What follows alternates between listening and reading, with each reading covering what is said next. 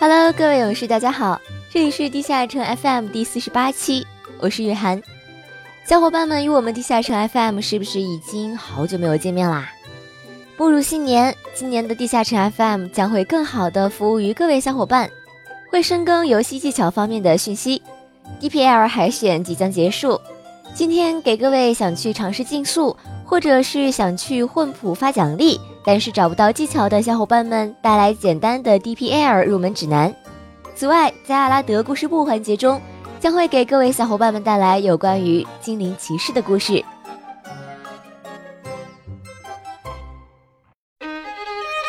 想成为万众瞩目的焦点吗？想成为世界冠军头衔的拥有者吗？参与 DPL 吧！什么？你只想安静的观赏大佬们竞速？那 DPL 全指南。会给你带来更好的观看感受。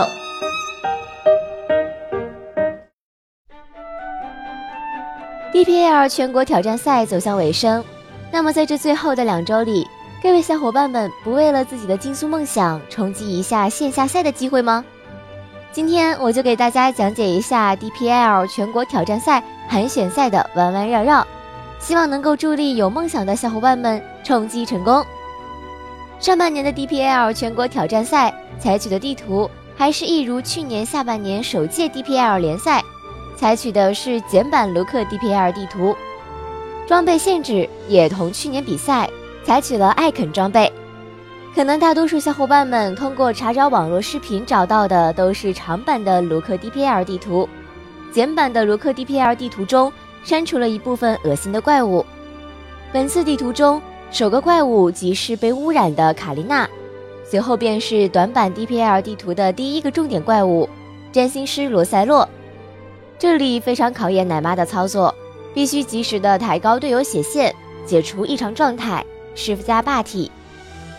击败占星师后，小伙伴们会进入超高速加卡利亚的房间，在这个房间需要等待超高速破防，或拥有一段缓技能 C D 的时间。超高速加卡利亚后是一个没有绿名怪物的小怪房间，在整个 DPL 中，小怪房间有三处。如果想要达到最佳速度的话，小怪房间必须要抓紧时间呢。通过小怪房间后，后面三个房间的怪物均是 DPL 地图提速的重点。噩梦之内尔贝不控制不压制到处乱跑，控制久了也会狂暴回满血，小丑必须一轮打死，不然会浪费巨量的时间。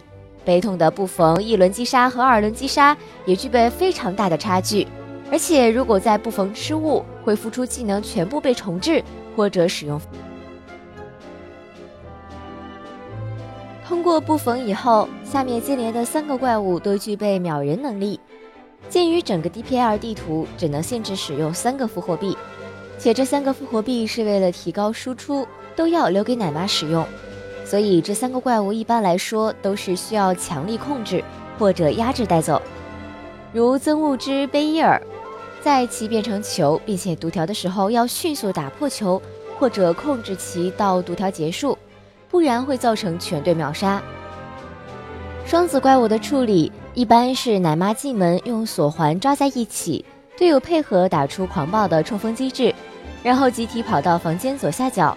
奶妈给出新生圣歌技能，在回血的保证下，队友快速集火击杀一只，再打另外一只。而进化之施内德房间，则是如果拖延太久，就会出现全屏都在爆炸的问题，将会造成严重干扰，并有死亡危险。一般也是通过强力先手控制，并且最好是能够固定位置或者多重控制叠加来防止其瞬移。压心和魔剑则是相对简单，这两个怪物更多的是考验队伍的压制能力。压制下，压心的破防时间会显著延长，可以更快的完成击杀；而魔剑则是通过压制延长破招时间，打出更。很多小伙伴们都会觉得光暗卢克这两只怪物应该是差不多的，但是在 DPL 中表现完全不同。光卢克可以说是整个 DPL 中。处理不好最危险的怪物，之前容易导致团灭的怪物，基本所有队友会死在一起。奶妈直接一个群体复活就可以全部拉起来，但是光卢克的狂暴则不然。光卢克的狂暴不仅具有几乎必定秒杀的伤害，还会有大概率将队伍打散到房间两端，使得奶妈没有办法复活所有队友。而且一般极限竞速的话，到光如克最多还剩下一个复活币。如果这个时候出现狂暴团灭，那么很有可能复活币已经不足以全员复活，只能重新来过。在海选阶段，小伙伴们可以多次尝试取最好成绩，但是进入了线下赛之后就没有这个机会了。所以各位小伙伴们一定要在平常练习中掌握好光卢克狂暴条节奏控制。至于暗卢克，小伙伴们就不用担心了，只要注意最好不要狂暴浪费时间即可。暗卢克的攻击都不会致死。说完了副本的相关注意点，这里就要给各位推荐一些职业啦。当然，这个推荐职业只限于海选阶段，进入线下赛之后就会有 BP 的机制。这个 BP 机制呢，有空再给各位小伙伴们娓娓道来。首先，各位小伙伴们要知道，比赛服采取的平衡版本正是国服现在的版本，因此基于现在版本组队的话，小伙伴们必须要携带一个纯 C。才能最大化组队收益。在海选阶段的话，最佳的记录阵容必然不可能缺少鬼泣和奶妈。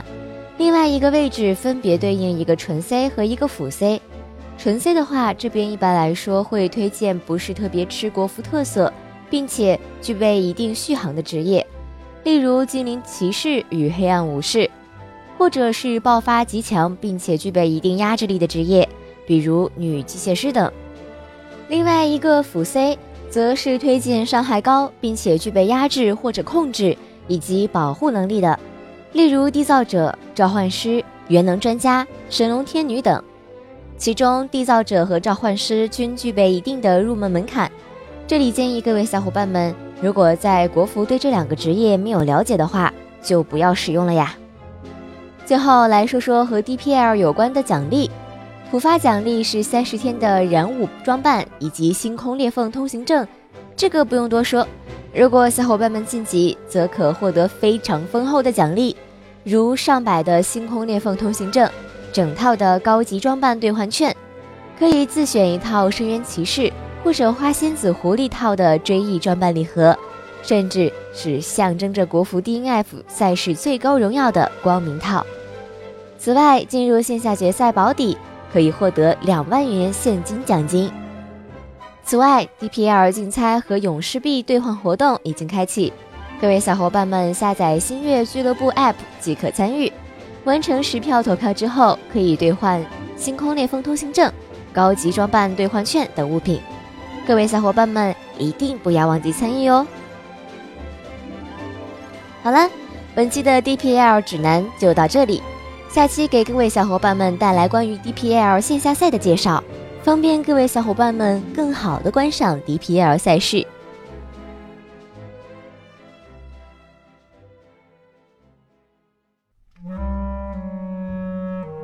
大家好，欢迎来到阿赖的故事部。这枪剑士都成了进坟的职业了，结果到上期才讲完他的事。要是再多一点时间，估计都能到新职业出场了。今天既然新职业没出来，那就继续回过去讲那些职业。在统计了各个地方投票之后，守护者凭我的投票以一票的绝对优势当选本次主角。那咱们今天就开始讲这个守护者了。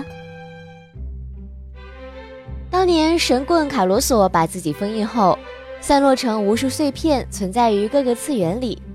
随后，宇宙陷入了无尽的混沌与邪恶。智慧之神尼梅尔对于宇宙混乱的现状忧心忡忡，于是他将自己的意志化成十个分身。这十个分身意志是相同的，虽为十人，也为一体。他们脑中共同的目标就是寻找伟大的意志，然后拯救世界。简单来说，就是个迷妹追星的故事。DNF 的这些神就跟明星一样，突然跳出来一个。也不管我以前认识不认识，而且你永远都无法想象这智慧之神为什么身材要那么好。你看守护者又大又圆的盾牌，人家还是十分之一就有这分量了。被称作守护者的他们，散落在宇宙的各个次元中落根成长；有的在充满神圣光辉的圣地上成长，有的则在充满着仇恨的战场中成长。虽然他们神态各异，但是身材都一样，还始终根源于同样的记忆。无论什么样的艰难险阻，都无法阻止他们履行自己的使命。然而，让守护者们都想不到的是，即便他们是神的分身了，背景超过了所有职业，无论他们意志有多坚定，到头来入了国服也是要得跪下唱征服。毕竟我们的策划可是超神的存在，这个呢，咱们后面会讲。守护者四个职业，咱们第一个要介绍的当然是地精骑士。守护者们散落到各个次元，有的就投胎成了精灵族。精灵族是世代生活在格兰之森以及各种各样的本子、同人志、插画中的种族，也可能在你的手机里。拥有漫长生命和美丽容颜，这是几辈子修来的福气啊！他们生来就是为了守护格兰之森，卓越的剑术和强大的魔法。让很多觊觎森林财富的宵小们望而却步，也不知道是不是隐藏技能。反正我不知道我的精灵骑士把他的弓箭藏到哪里去了。平静的生活并没多久，搅屎棍帝国就侵略了格兰之森。虽然精灵们拿起武器奋起反抗，但还是打不过。也难怪，这些个地精骑士实在是不会战斗，在战场上好好的仗不打，偏要跳舞。搞得对方士气急剧上升，最后漫天的大火吞噬了整个格兰之森。在帝国准备大肆搜刮格兰之森的时候，不知道哪个摇曳的身姿感动了帝国护卫军。反正残酷战场上，护卫军突然反水的剧情，你和我说是因为对毫无正义感的侵略战争感到厌倦，这个是闷死我我也不信。你们这侵略战争打那么多。打到精灵族就突然反水，不是心怀鬼胎才怪呢。帝国内部掀起反抗热潮，护卫军团长克劳威尔带领着帝国护卫军与精灵们组成的同盟，向他们原本守护的帝国发起了进攻。打了三十年后，终于打赢了。在处刑帝王的地方，同盟军举行了新帝王克劳威尔的加冕仪式。这手操作令人佩服，怕是三千佳丽全是精灵族了吧？战后，精灵们又回到了格兰之森，过他们平静的日子。在战争中，少数精灵学会了使用盾牌和常见的战斗技巧，还学会了骑大马。精灵就在马背上蹭蹭就能获得骑士的称号，那我觉得还不如骑哥布林、猫妖什么的。实在不行，骑冒险家都可以的。至少不骑也能帮忙打架，这大马蹭一下就跑了，不知道有什么用。这些学得新姿势的精灵就是精灵骑士，战场上最美丽的精灵之花。战后，精灵骑士们担任了和平使节的职务，在阿拉德大陆的各个地方呼吁和平并调停纷争。在他们的努力下，人类和精灵、暗精灵之间的仇恨和误解。逐渐平息了下去，各个种族的代表聚集在格兰之森，共同签署了和平条约。阿拉德大陆迎来了真正的和平年代，这个就是平行世界的阿拉德世界。光凭一张嘴就能让整个阿拉德和平时代到来，多么魔幻的剧情！那当初怎么没搞定帝国？就算是张仪在世也做不到吧？可见编剧已经疯了。要不然就是李帆看多了，唯一有点可信度的原因就是阿拉德人都受到地精骑士感召，一起加入了葬爱家族，沉迷街舞无法自拔。可是你们不是说好了要去找神棍吗？这怎么还把小日子过上了？接下来还有地精骑士的一绝二绝，由于篇幅关系，咱们只能下期再讲了。那么这期故事部就到此结束，感谢各位的收听。我们下期地下城 FM 不见不散。